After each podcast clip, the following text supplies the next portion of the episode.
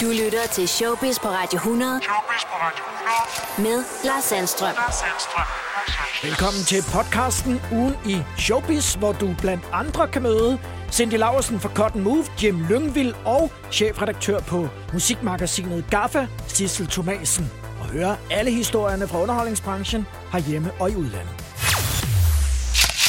Det er efterårsferie, og hvis du synes, du måske er blevet lidt for stor til en øh, efterårsferiebillet i dit storcenter, så kan du jo overveje måske at bruge lidt tid foran skærmen. Det bliver tidligt mørkt og er begyndt at blive koldere. Så det kan være dejligt at være på sofaen med et øh, slummertæppe over dig og så se noget spændende på din streamingtjeneste, som det kan være svært at vælge. Og jeg vil i denne uge prøve at komme med et øh, par tips til øh, nogle af de ting, som jeg og nogle af mine øh, ekspertkolleger her på stationen synes er interessante at se. Og jeg er blevet ret vild med øh, TV2-serien Efterforskningen, som jo handler om ubådssagen, om øh, Peter Madsen-sagen, Kim Wahl-sagen, som jo altså starter ideen til tv-serien tilbage den 21. august 2017, hvor vicepolitiinspektør hos Københavns Politi Jens Møller Jensen sagde følgende. Københavns politi, vi fik kl. 15.42 en øh, anmeldelse fra en mand, som var ude at cykle på stien øh, ude på den sydvestlige del af Amager, cirka 2 km syd for broen, der forbinder Amager og Sjælland. Han øh, gjorde en jagttagelse, at der i vandkanten øh, lå noget, der lignede en krop, og gik ned og kiggede og blev enig med sig selv om, at det var en krop, og ringede naturligvis til politiet. Vi har nu været derude på stedet og har på behørig vis sikret øh, denne krop, dette lig, og det er en kvinde. Det er øh, torsoen af en kvinde, og det vil sige, at når jeg siger torsoen, så er det uden hoved, det er uden arme og det er uden ben. Øh, lige nu er denne torso kørt til Retsmedicinsk Institut, hvor der vil blive afholdt et ligesyn. Det sker i disse minutter. Fortalte altså Københavns politi øh, den augustdag for tre år siden, da hele ubådssagen altså for alvor begynder at rulle. Og nu er der altså en øh, tv-serie på TV2, og jeg kan sagtens forstå dem, der tænker, det synes man er for tæt på. Man synes måske, det er en lille smule morbidt. Måske endda lidt ulækkert og lidt skræmmende, at noget, som vi alle sammen har læst rigtig meget om, og en sag, som jo reelt nærmest stadigvæk kører i medierne, altså nu er en tv-serie. Jeg har set de tre første afsnit. Jeg synes, den er, hvis man kan kalde det det, meget sobert lavet. En detalje, som jeg forestiller mig fortsætter i resten af serien, det er, at man, selvom man bruger Kim Wals øh, rigtige navn i serien, med Søren Malling som øh, drabs efterforsker, så hører man ikke på et tidspunkt øh, navnet øh, Peter Madsen i serien. Man ser heller ikke en person, som sådan ligesom skal spille øh, den øh, person, som er gerningsmanden i serien. Og jeg har faktisk på fornemmelsen, at det fortsætter sådan.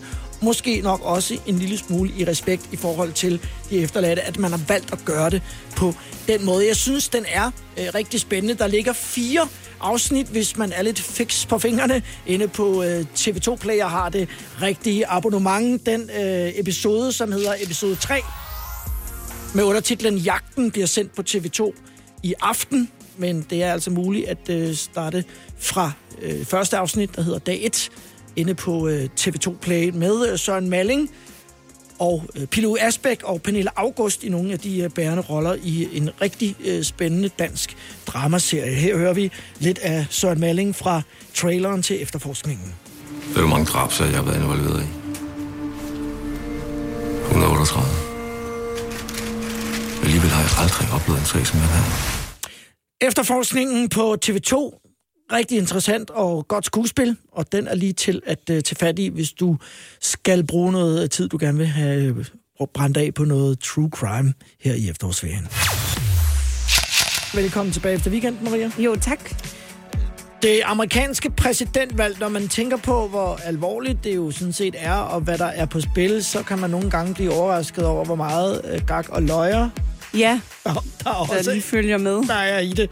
Øh, og nu ved jeg jo, at du øh, nok mest er sådan popmusik, så hvis jeg skal vælge her i mit eksempel mellem øh, Suspekt og, og Nick og Jay, så, så tænker jeg, at jeg skal tage Nick og Jay. Lad os nu sige, at, at Nick så fik den idé, at han vil være statsminister Ja, i Danmark, og du fik muligheden for at stemme på ham. ja, Nu har du stemmeret jo. ja, det har jeg. Ja, vil du så gøre, når du stod der i stemmeboksen? Gud. Stor fan. Det ved jeg ikke. Det kunne kommer jo så meget an på hver især, mand. hvad hans valgprogram ville være. Ja. For jeg tænker jo i uh, eksemplet Kanye West her, som jo har altså, millioner af, af fans og følgere, og, og nogen, ja. Ja. som jo altså, i fuld alvor tænker, han kunne være en god leder på vores land. Ja, ja, jeg kan ikke forstå det. Nej. det kan jeg altså Ej, ikke. det, når, man, når man tager alvoren øh, i betragtning, så er det en, en lille smule skørt. Og jeg spørger dig, fordi at der simpelthen øh, nu er øh, dukket nogle stemmesedler op, hvor øh, det er muligt at stemme på Kanye West som øh, USA's kommende vicepræsident. Okay. Under ledelse af en, øh, en forretningsmand, øh, som stiller op sådan uafhængigt af det hele. Han bliver kaldt Rocky Ja, allerede der. Uh, Rock de la Fuente Gurera hedder han, og uh, der er altså uh, den mulighed, at uh, han kan få Kanye som, som wingman. Det har så hisset en del mennesker op, for som de siger, uh, det der uh, cirkus og gøjl, uh, det er faktisk nærmest det samme som at tage stemme fra uh, demokraterne og, uh, og, og Joe, Joe Biden. Biden, ja. Uh, Så sagt på en anden måde, hvis det er, at du går ind og stemmer uh, skørt på noget, du jo godt ved, og det tør man jo næsten ikke sige, ikke kommer til at ske. Ja. Fordi nu, nu kan alt efterhånden Jamen, det er rigtigt, det er derovre. øh, så er det altså det, det samme som at stemme på, på Trumps siden, hvis man går ind øh, og er Ja. med på de der helt øh, crazy ting. Det kan være, der er også nogen, der har sagt det, dengang Trump stillede op første gang. Jeg kan stadig huske næste morgen, da jeg vågnede op og, og hørte, at han var blevet jeg troede, det var en joke. præsident. Ja, det kan jo ikke passe. Altså, Nej, det, det kan jeg var sig- sikker på, det var en ikke joke. gøre. Men Kanye har i hvert fald ikke øh, opgivet håbet, og øh, som han selv skriver på Twitter, vennerne øh, skriver mig ligesom ind i... Øh, i opløbet her, refererende til øh, forretningsmanden Rocky, som jo så synes, det kunne være fedt med Kanye som øh, sin, sin vicepræsident. Ja.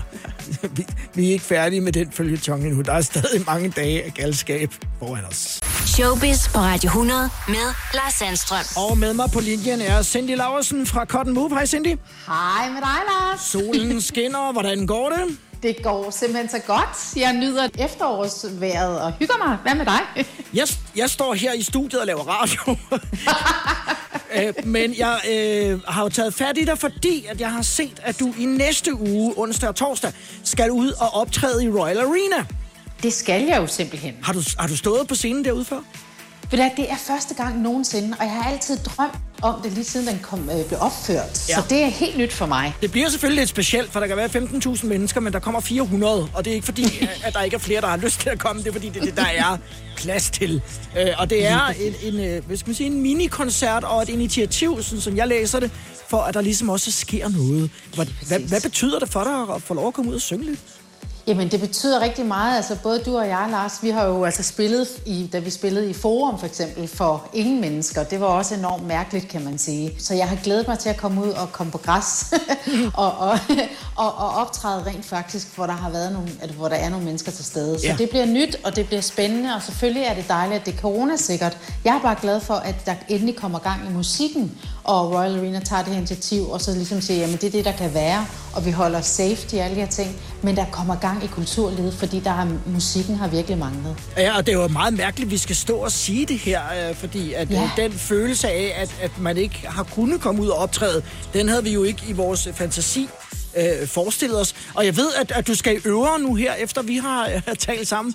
Der er vel ja. Også en, en god stemning sådan et sted, når folk mødes, og man har ikke set hinanden længe. Fuldstændig, og vi har jo spillet sammen på kryds og tværs, så det er jo også noget med at gense hinanden. Jeg har ikke set Michael Carøe siden vores sidste show sidste år, så det bliver også sådan helt, det bliver enormt dejligt at se folk, og samtidig skal man være påpasselig, fordi for eksempel når man arbejder med sanger og, og det der med spyt og sådan nogle ting, så skal man holde ekstra afstand, har jeg været inde og læse om, så vi holder alle reglerne. Og det samme med blæserinstrumenter, fordi der kan godt komme lidt spyt ud igennem instrumenterne. Ja. Så lige pludselig så er der også en ny realitet. Vi kan ikke bare give krammer, som vi gør, og bare jamme og uh, stå tæt. Den her gang skal vi også holde afstand og lufte ud og spritte af i øvelokalet. Det bliver første gang nogensinde. Det er sammen med Michael Karø og Henrik Lavnbjerg, at du skal synge. Hvad skal, Det det. hvad skal du synge? Hvad skal du øve i dag? Jamen, det er jo, øh, jeg skal jo øve de gode gamle 90'er. Ja. øh, og nu hvor vi, du og jeg ikke har været på 90'erne i år, så bliver det jo dejligt at, at få, få sunget noget Give It Up og sunget I'm Alive. Ja. Og så tror jeg, jeg kaster mig ud i Get Serious, hvor jeg jo har mit lille alter ego, der hedder Lille Gitte, eller Lille Hen, Henriette, eller hvad aftenen byder på, hvor jeg rapper lidt for sjov. Og det plejer også at være skidskægt at prøve. Fordi at Sip jo ikke er med i, i denne her øh, konstellation, så tager du, øh, så tager du rapdelen selv. Hvad jeg har du ja. gjort? Altså, fordi du er jo altså, øh, helt bogstaveligt det er fuldstændig understimuleret i forhold til at komme ud og, og optræde for folk og synge. Hvad, hvad har du gjort for ligesom ikke at, at blive skør, om jeg så må sige? Jamen, jamen det jeg har gjort, det er ud over at drikke en masse vin. Jeg er på, jeg er på Subtober nu, har jeg kaldt det. Simpelthen ikke noget alkohol i hele måneden. og spise god mad. Ej, så har jeg, jeg har fået skrevet en helvedes masse musik. Ja. Så, øh, og, og så har jeg ligesom også brugt perioden her til at have noget nærvær med dem, jeg holder af, og dem, man må være sammen med i, i behørlig afstand. Og det har også været tid, rart at have tid til sin, dem, man elsker, og kærlighed og, og nærvær, som normalt, når du kender jo det daglige, så go, go, go, så har vi skide travlt. Ja. Så øh, det har jeg brugt mere tid på, end jeg har gjort i mange år, og det har også været sundt. Så du har holdt øh, snuden i sporet og, og holdt øh, sk- skruen i vandet i virkeligheden?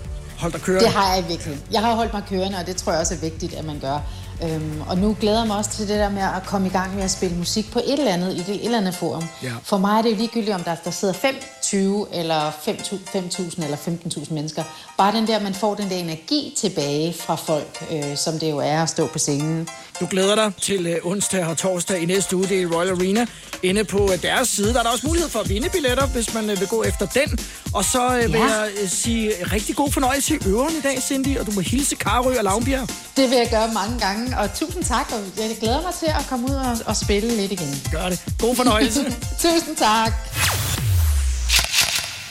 Og som vi har øh, talt om her i Showbiz et par gange, så har øh, Mark Lovestick, trommeslager Lucas Graham, altså været uheldig med at udleje sin øh, lejlighed på Amager til Airbnb, når han nu alligevel var en del ude at rejse.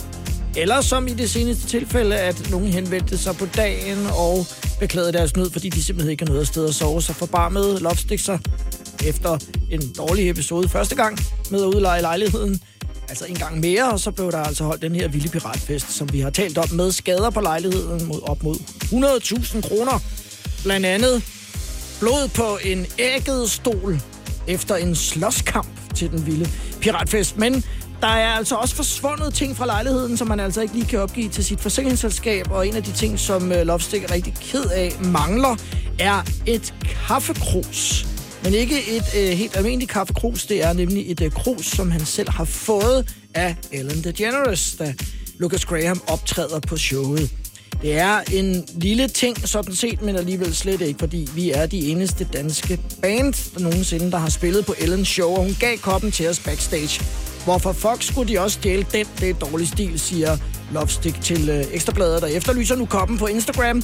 Hvis du møder en øh, Ellen-kop derude, er I så ikke søde at kontakte mig opfordrer Lovestick i uh, Ekstrabladets artikel. Der er også forsvundet en natholdet kop, og Anders Breinholt har tilkendegivet, at han vil sende en ny til Lovestick. Showbiz på Radio 100 med Lars Sandstrøm. Og med min praktikant Maria Dalby Kamper, vi har i dag haft øh, fokus på de danske biografer og de udfordringer, som biograferne har haft, både under nedlukningen, men også efter at biograferne blev genåbnet igen, hvor der jo altså var noget færre biografgængere, end der plejer at være. Selvfølgelig også færre film, som øh, man kunne udbyde som biografdirektør. Nu skal du møde en af dem. Han hedder Sune Thomsen. Han er biografdirektør i øh, Gentofte Kino og er med på linjen nu. Hej Sune. Hej Lars. Du overtager en i øvrigt øh, meget berømt øh, biograf, men det kan vi vende tilbage til, hvorfor den er det. Lige der, hvor det altså øh, begynder at lukke ned om, om ørerne på os, Sune. Hvilken oplevelse var det som nybagt biografejer? biograferjer? Jo, det var helt surrealistisk, at, at, at købe en biograf, sin barndomsbiograf, og så købe den per 1. marts. Og så i tro om, at nu skulle vi øh, have lidt penge i kassen hen over sommeren, fordi James Bond skulle have premiere den 2. april. Men den 4. marts får jeg så at vide, at James Bond kommer ikke forløbig, den kommer først efteråret. Og øh, den 11. marts, du kan føre godt lukke butikken. Så det var ikke den sjoveste start som biograferejer. Så springer vi frem til, til maj, hvor der ligesom så er genåbning af øh, biograferne. Hvad, hvad står du ligesom med der, Sune, og, og, og gør godt noget, om jeg så må sige? Jamen, altså, der er jo ikke meget at gøre. Altså, så bruger vi de måneder, der er lukket ned til at, at få malet biografen og gjort sat i stand, og så tænker jeg, jamen, der skal jo ske noget, for jeg kunne godt se, at antallet af film, der ville komme efter genåbningen, vi åbner så til grundlovsdag den 5. juni, og antallet af film, der kom i markedet, var ikke særlig mange. De amerikanske film, som blev forsvandt. Men jeg vidste jo, der kom en, øh, en øh, film, altså Christopher Nolans Tenant, ville jo komme på et tidspunkt, så jeg sagde, jamen så skal vi noget særligt. Vi skal have 70 meter. Det er altså kun en Perial, der har 70 meter film i Danmark, og det skulle vi have igen som kino. Der skulle ske noget nyt. Et eller andet, så folk sige, wow, det var trods alt noget andet. Så du går simpelthen ud og investerer?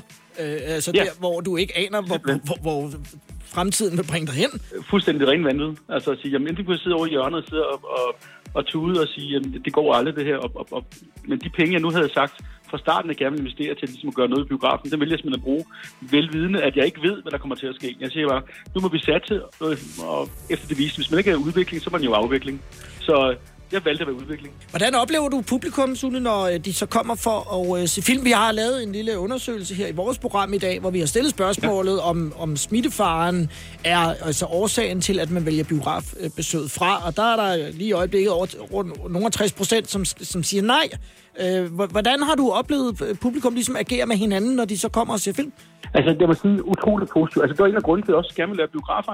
Det er fortsat at gå på arbejde om aftenen og byde velkommen til nogle folk, som er glade. Altså, alle, der kommer i en biograf, er jo glade. De har valgt at tage en fri aften ud. Det kan godt være, de er sure bagefter, når de har set filmen og synes, det var noget møg. Men som udgangspunkt er de jo glade, når de kommer. Og det er jo fantastisk. Og det vil jeg sige, de gæster, som kommer igen til Kino, er utrolig glade. Og så, fordi vi har to meter mellem vores rækker, så er der ikke nogen, der har synes, at de har været udsat for en, for en, for en, en potentiel smittefare. Folk er gode til at holde afstand, og vi holder afstand på dem. Og øh, altså, vi har jo 290 pladser. I salen havde vi haft 474 pladser. Kunne vi sælge dem? Så meget afstand er der, så mange kvadratmeter har vi. Men, men det er klart, folk er glade, og jeg siger, at de bakker også op øh, og ønsker at gå i biografen, ønsker at komme ud og holde den afstand, der skal til. Men jeg kan også mærke, at folk har brug for at komme ud. Altså, også fordi vi er også noget så umoderne, som at, at vi er jo sammen om at være sammen i Gentofte Kino, øh, og i mange biografer. Og det er jo ikke særlig moderne i en tid, hvor folk ligesom er sammen der for sig. Der er altså en, en, en, en tiltrængt lyst til det, og det er jo, det er jo dejligt for os.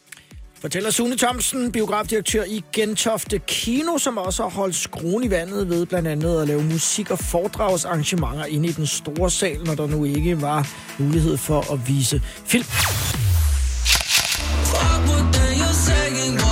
Scarlet Pleasure med What a Life og et nummer, som får en ekstra dimension, hvis man har set den danske film Druk. Den kan i hvert fald anbefales herfra. Der er mange gode grin, men der er også et alvorligt budskab i filmen med blandt andre Mads Mikkelsen, gymnasielærer med hang til at teste af, hvad der sker, hvis man altså hæver promillen i kroppen konstant. Mads Mikkelsen går og lopper sig lidt i øjeblikket, går og kukkelurer lidt, udtaler, at øh, alt har været aflyst, så jeg har ikke lavet noget siden det startede, altså coronakrisen. Det hele røg, så nu venter jeg bare på, at det åbner op igen. Jeg har dyrket sport, bygget lidt og savet i nogle ting. Jeg har det okay med at holde fri, for det gør jeg tit. Men det har bare været en lidt længere periode. Det tror jeg, vi er mange, der kan skrive under på. Indtil videre kan jeg sagtens holde til det økonomisk. Hun ikke. Men det har selvfølgelig været mega hårdt for mange af mine kolleger, som ikke helt er i den situation, som jeg er.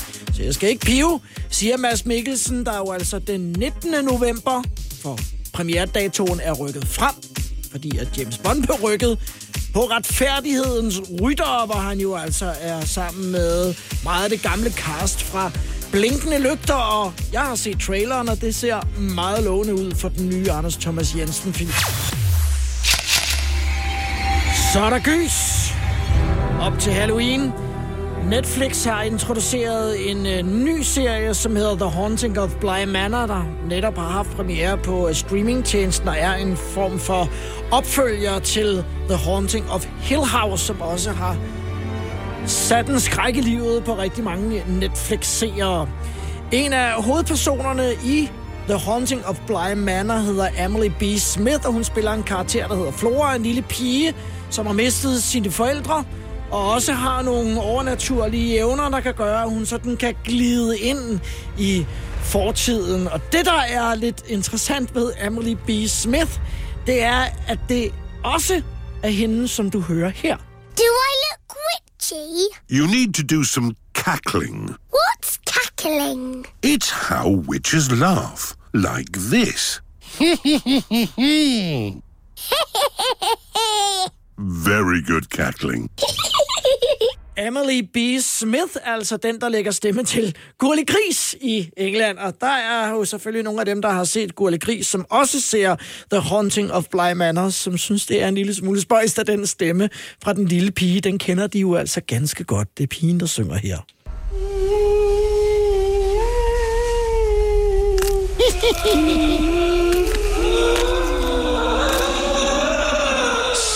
Emily B. Smith, altså både Gurli Gris på engelsk, og også Flora i The Hunting of Bly Manor. Sikke en kobling, Gurli Gris og Gys. Se eventuelt begge efter hinanden. Jeg vil foreslå, at du starter med Gys, og så siger Gurli, inden du går i seng, så kan det være, at du sover bedre her i efterårsferien. Chefredaktør på GAFA, Sissel Thomasen, har sendt et brev ud til sine skribenter, hvor hun opfordrer til, at man undlader at bruge specifikke ord, når man eksempelvis laver en anmeldelse af et album eller en koncert. Så med mig på telefon nu er chefredaktør Sissel Thomasen fra GAFA. Sissel, hvad er det for en øh, opfordring, du har sendt ud til dine journalister?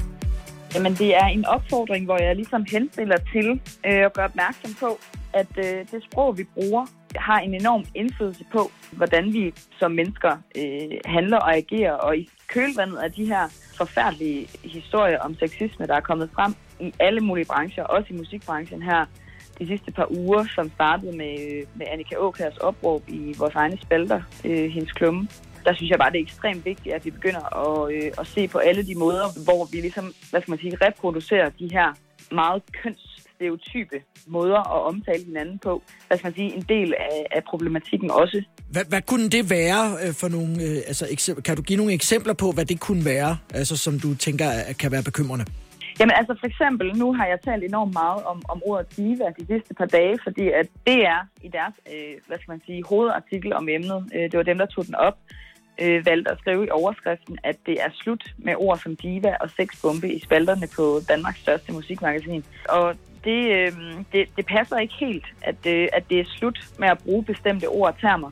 Jeg henstiller blot til, at man ligesom tænker sig om, når man skriver tingene, og ved, at sproget har en indflydelse. Øh, lige præcis med ordet diva, der handler det om, at, at ordet i, i mange år er blevet misbrugt. Når man har omtalt en diva, så har det især været, når man har omtalt kvinder som værende, hvad skal man sige, for meget eller for, Altså, med for store armbevægelser, som har været irriterende på en eller anden måde, hvor ordet diva oprindeligt stammer fra italiensk og betyder gudinde, og egentlig er en hyldest til en kvindelig artist evne til at, at gebære sig på, øh, på musikscenen og gøre det skide godt. Så hvis man bruger ordet diva rigtigt, så er det jo en hyldest, så er det jo skide godt. Øh, hvis man bruger det negativt som og med den, hvad skal man sige, nye betydning, som ordet har fået de seneste, det ved jeg ikke hvor lang tid, 30-40 år måske, hvor de henstiller til, at kvinderne, øh, kvinder, der optager for meget rum og for meget, kræver for meget, er en negativ ting, så er det et problem. Ord som eksempelvis alf og prinsesse og sylfide, Øh, hvordan ja. Øh, kan de bruges, øh, sådan så de kan opfattes som, som krænkende eller stødende for en artist, eksempelvis i en artikel? Jamen altså sådan nogle ord som alt for sylfide er jo sådan nogle, hvad skal man sige, lidt eventyragtige termer, der på en eller anden måde fastholder en kvindelig artist i sådan en, en, en eventyrlignende figur, rolle, som sådan et øh, formelt, umeldende væsen, der ikke har så meget at skulle have sagt. På den måde så tillægger man artisten en, øh, en værdi, som måske ikke er, er det, som, øh, som artisten sandsynligvis ikke er det, som artisten gerne vil, vil frem til. Øhm, Annika Åker, hun pointerer også i sin, øh, sin klumme, at hun i en anmeldelse på et tidspunkt blev omtalt, eller anmelderen skrev, at han, han savnede noget sødme fra hende. Og hun pointerede øh, i klummen, at det faktisk var et album, som gik totalt i kød på bredden, og det handlede om, at hun var bred, og pointerede også, at hvis det havde været Peter Sommer eller en hvilken som helst anden dansk mandlig artist, der var blevet øh, anmeldt her, så ville nok ikke været ude i at efterlyse sødme i den henseende. Så, så det handler meget om, hvordan man ligesom sætter, sætter sproget i kontekst, øh, og er opmærksom på, at at der er nogle ting, nogle, nogle roller, som, som både mænd og som kvinder bliver fastholdt i, i vores brug af sproget. Har du, når du øh, sidder og, og kigger tingene igennem i uh, GAFA i din egenskab af chefredaktør, har du læst noget, som kan give anledning til bekymring hos dig? Jamen, det har der gjort øh, nogle gange, men jeg synes generelt, at, at vores skribenter er sygt gode til at, øh, at skrive og tænke over, hvad de skriver, uden at gøre det på en, hvad skal man sige, en stødende måde.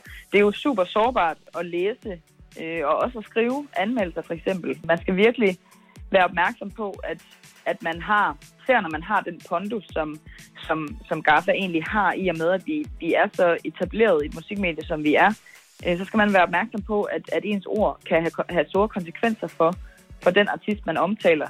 Øh, og der har der været, der har der været nogle eksempler på, at, øh, at der er blevet gået over stregen i ny og næ.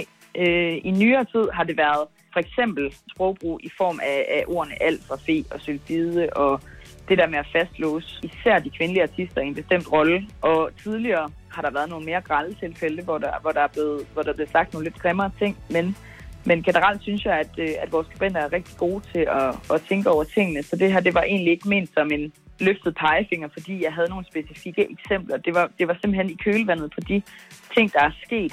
Der vil jo være nogle, øh, eksempelvis læsere af GAFA, som øh, kan være bekymrede for, at det bliver for skal vi kalde det klinisk, eller, eller strømlignet, eller øh, tandløst, eller hvilke ord man skal bruge. Hvad, hvad, hvad, Ja. tænker du, øh, hvad, hvad tænker du om, om, deres, om deres bekymring omkring det? Jamen, jeg synes ikke, der er grund til at bekymring. Altså, jeg tror, at med, med det her, så er det eneste, vi ligesom kan få udryddet i spalterne, det er øh, sexistisk sprogbrug, og det synes jeg egentlig kunne være ret kærkommet til lyset af, at vi øh, eksisterer i 2020, og at øh, vi måske skal have gjort op med nogle, nogle, øh, nogle stereotyper, som vi bliver ved med at spille på, og at vi bliver opmærksom på, hvordan vi bruger sproget. Jeg kan godt forstå, at der er nogen, øh, der sidder derude, som har læst Gaffa 83, hvor, øh, hvor magasinet opstod, at de ligesom tænker, åh, nu bliver det for meget, nu overgår vi ikke mere og sådan noget. Men jeg tror, at, ved, at når man følger med, så vil man opleve, at det måske også kan give en ny dimension til sproget. Der er ekstremt mange klichéer i musikjournalistik, især sportsjournalistik også, for den sags skyld.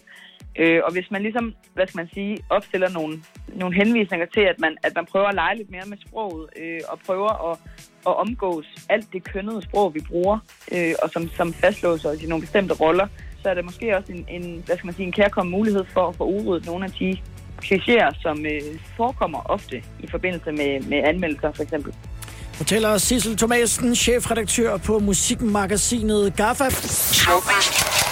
Showbiz med Lars Sandstrøm. Radio 100. Så har vi balladen.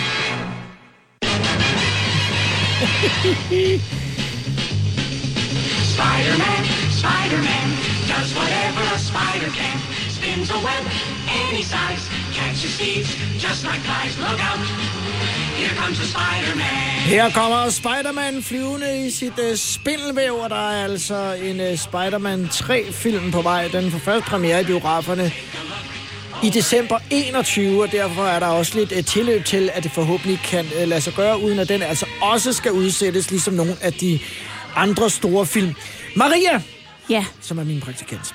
Maria, øh, jeg forstår ikke helt det der med Spider-Man 3, fordi jeg synes da, at jeg har set hjemme på min søns værelse, der ligger øh, flere DVD'er end, end to, hvis der altså kun skulle være tre, fordi der er der, er der mange flere. Ja, men der er mange flere, og især af de her live-action, der har i hvert fald været ni film, men altså det har været tre film af tre forskellige omgange, som så har hængt sammen hver især. Men det, der så er spændende i den her nye Spider-Man 3, Ja er, at den kommer faktisk til at indeholde alle tre Spider-Man. Det vil sige, at Tom Holland, som spiller Spider-Man lige nu i Marvel-filmene, forenes med både Tobey Maguire, som var den første Spider-Man, og The Amazing Spider-Mans Andrew Garfield. Som de kommer altså alle sammen til at være med i filmen i 2021. Det lyder lidt forvirrende. Øh, ved, øh, ved vi noget om, hvordan det kommer til at, at, at foregå? Der kommer vel ikke tre i billedet på én gang? Så kan man tænke, men hvem er den rigtige, og hvem er de gamle? Jeg kan godt forstå, at du er lidt forvirret, fordi at det virker også lidt mærkværdigt, men altså, der er også blevet afsløret, at Benedict Cumberbatch vender tilbage som Doctor Strange, og han har jo det her lidt magiske element over sig og kan lave noget magi, så måske han har en magisk finger med i spillet, sådan så de faktisk alle tre kan dukke op på skærmen på samme tid. Der bliver jo også talt omkring øh, Iron Man, øh, at øh, Tom Cruise måske øh, skal med og øh, spille Iron Man, men altså hvor også Robert Downey Jr. er der samtidig, og det er noget med at hoppe ind og ud af nogle paralleluniverser, og det er måske den formel, vi øh, er ude i her, også i forhold til Spider-Man. Ja, det tror jeg. Også fordi, at der har tidligere været en animation-version, hvor at, øh, der har været forskellige Spider-Mans for forskellige dimensioner, som lige pludselig står i samme univers. Så det er altså set på en måde før. det er jo øh, blandt andet også det, som omdrejningspunktet i Tenet, som øh, Christopher Nolans film, som vi talte om, det der med at hoppe ind og ud af forskellige øh, tidsuniverser, og det er jo så det, der åbner op for, at øh, der kan laves fuld plade på, på Spider-Man. Tre gange tre film, altså det her bliver så den 9. og de er vilde med tallet 3, så det vil sige, der er tre Spider-Mans med i Spider-Man 3, Ja. som så kommer i 21. Ja, det bliver da også spændende at se, om ondskaben følger med. Altså om vi også får de gamle Dr. Octopus og Vulture og Venom, der vender tilbage, eller om det kun er nye skurke. Jeg Men det må synes- vi jo vente og se. synes bare, de skal øse på nu, øh, fordi at vi er øh, sultne efter øh, ny action på lageret, men vi kommer jo altså til at vente et pænt stykke tid endnu. Og hvad jeg lige nu har modskribent med mere, Jim Lyngvild med på telefonen. Hej Jim. Hej Lars. Jim, musikmagasinet Gaffas chefredaktør, hun hedder Sissel Thomasen, hun er kommet med en opfordring til skribenterne på bladet om at undlade i deres artikler at bruge eksempelvis ord som alf og prinsesse og sylfide og sexbombe og diva i mm. artiklerne om deres øh, artister. Tror du, at det vil øh, flytte noget i forhold til øh, hele den sexisme-debat, som vi har øh, gang i i øjeblikket? Ja, jeg tror, det vil flytte den ud på et overdrev, som vi slet ikke skal være. Altså, kvinder og mænd skal have lov til at have forskellige DNA og kromosomer. Vi skal have lov til at være kvinder, vi skal have lov til at være mænd. Vi behøver ikke at skulle vælge at være det samme alle sammen, eller betegnes på den samme måde. Det tror jeg også, der er rigtig mange kvinder, der vil synes var rigtig, rigtig kedeligt. Altså, der er jo selvfølgelig nogle krænkelsesparate kvinder derude, som bliver krænket over hvad som helst. Men jeg tror, at 99 procent af danske kvinder godt vil have et blink en gang imellem, eller godt vil kaldes for sexbombe, hvis det er det, hun den dag har lyst til at være. Det øjeblik, vi ikke må beskrive hinanden med sådan nogle ord, så, øh, så tror jeg, det, det går helt galt. Argumentationen ligger i, at det er for ikke at øh, fastlåse mænd eller kvinder i nogle stereotype billeder, øh, primært øh, kvinder. Men vi er der, vi er, vi er der fastlåst i stereotype billeder. Det er da vidunderligt. Man kan spe- spekulere på, skal der være noget, der hedder drenge- og pigefarver? Øh, lyserød har altid været en maskulin farve, indtil kvinderne de tog den for ikke særlig lang tid siden. Så, så ting har altid været fastlåste. Øh, kvinder vil som regel stadig gerne have betalt første date. Øh, de vil gerne have trukket stolen ud. De vil gerne have holdt dørene. Alle de her ting, som mænd skal gøre. Skal vi så også til at stoppe det? Fordi at så tænk nu, hvis der er nogle mænd, der føler, at ej, jeg er også blevet sat ind i en eller anden bås. Vi mænd bliver da også sat i bås. Vi sætter også hinanden i bås. Og det skal vi måske bare have lov til at gøre. Det har vi gjort de sidste cirka 30 millioner år. Skal vi ikke bare blive ved med det? Så selvom at der øh, tit bliver sagt, nu er vi i øh, 2020, og vi er i en, i en anden tid, så øh, mener du, at det er vigtigt, at man ligesom også holder fast i nogle af, af de ting, som kan man sige, vi er født med? Mm, Det er da eller højeste grad vigtigt. Øh, og det der med en hånd på låret og alle de her ting, der skal jo altså to mennesker til at, at øh, lave et barn, og der skal også et menneske til at tage øh, initiativet til en date. Så hvis ikke at der er et, en part, der gerne må blinke til den anden, eller lægge et hånd på låret og sige, hvad, skal vi to ikke lige finde ud af et eller andet, så bliver der jo ikke født nogen børn. Så der bliver nødt til at være noget, noget erotik imellem, og så nogle ord og noget alt muligt, der gør, at der bliver lavet noget, der gør, at jorden den fortsætter, ellers så stopper vi jo, og det er jo det, de her krænkelsesparate idioter, de er klar til lige nu, det er bare at stoppe alt udvikling, og det er jeg ikke. Har du, for der er jo skrevet mange artikler om dig også, og også om dine øh, private forhold. Har du oplevet, at, at der er blevet skrevet nogle ting, som har, har krænket dig, eller har, gjort dig vred eller ked af det? Nej, altså man kan sige, jeg oplever ofte, det her i sådan noget ugeblads øh, øje med, at der skal stå den homoseksuelle designer Jim Lyngvild, og så tænker jeg, hvorfor fanden skal der stå, at jeg er homoseksuel? Det er da vel rimelig ligegyldigt. Det er kun min mand Morten, der ved, jeg er det, eller mærker det. Øh, så, så det er jo underordnet. Men, men jeg ved da også godt, det er en del af lejen. Jeg ved også godt, det er en del af den betegnelse, jeg selv har sat mig selv ind. Så derfor så skal jeg da ikke klynke over det. Øh, en kvinde, der ligger på forsiden af et magasin med, med yndighederne ud over det hele, skal heller ikke bagefter komme og sige, det, ej, ej, det var ikke for at være sexet, det var bare fordi, jeg godt også ville have lov til at vise mig selv. For det har jeg også oplevet. Jeg har oplevet masser af kvinder, der ligger ekstremt eksplicite øh, sensuelle billeder på sociale medier. Og når jeg så siger til hende, men, men du vil jo gerne være sexet. Ej, det er ikke noget med sex at gøre, det er bare fordi, sådan vil jeg også have lov til at se ud. Men stop dig selv. Det er, det, det, det er jo et, et erotisk billede. Det kan godt være, at vi kalder det noget andet. Så vi er ikke klar til at lægge de her ting fra os, og det skal vi heller ikke være. Jim, i øh, gamle dage, da du lavede Modediktatoren, der var der mm. jo øh, mange kvinder, som nogle gange også fik et skud for borgen øh, for deres øh, påklædning. Øh, hvis du mm. sådan tænker tilbage, eller sidder og kigger på nogle af de artikler, øh, synes du så dengang, at, at du gik for vildt til dem? Jamen, det skulle lige sige, det gør jeg jo stadigvæk. Hver evig eneste søndag i Ekstrabladet er jeg stadigvæk fuldstændig øh, nådesløs. Både over for mænd og kvinder. Og jeg elsker, når nogen skærer ud og gør noget vildt. Jeg elsker, når mænd de kommer og ligner en rigtig mand, og kvinder de har nedringet på, så man kan se barm. Altså, det vil jeg da ikke stoppe med. Tænk, hvis vi alle sammen skal gå i rullekrav og ligne med Morten Østergaard i sådan noget tilknappet radikale venstre, så bliver verden kraftbark og kedelig. Man må gerne kunne se, at det er en kvinde, og man må godt kunne se, at det er en mand. Så du har ikke fået øh, en opfordring fra din chefredaktør om at, at, og var din mund? Nej, da, altså det er ekstrabladet, jeg skriver for, der vi, vi er vi er krænker hele bundet. Du forstået på den måde, at, at vi, vi skriver med hjertet. Øh, og det skal man blive ved med, fordi hvis vi ikke vi skriver med hjertet, hvis ikke vi skriver med, med ånden, åndfuldt om, om det, vi synes og det, vi ser, hvis vi hele tiden skal have sådan et, en, en stopklods, der hedder, åh oh, nej, må jeg nu skrive det her, fordi at, altså det gør jeg jo tit, for eksempel så skriver jeg aldrig nogensinde om øh, øh, negativt om folks ægtefæller. Altså hvis Mads Mikkelsen kommer og har sin ægtefælle med, hun har ikke selv valgt at være i medierne, fordi bare fordi hun er gift med Mads Mikkelsen. Øhm, det kan man ikke tillade sig, så man må godt have hjerte, man kan godt, må godt have, have omtanke, men man skal jo ikke være idiot. Det her, det her er Showbiz på Radio 100. Det var ugen i Showbiz som podcast. Tak fordi du lyttede med. Husk, at der er Showbiz mandag til torsdag 12-15 på Radio 100.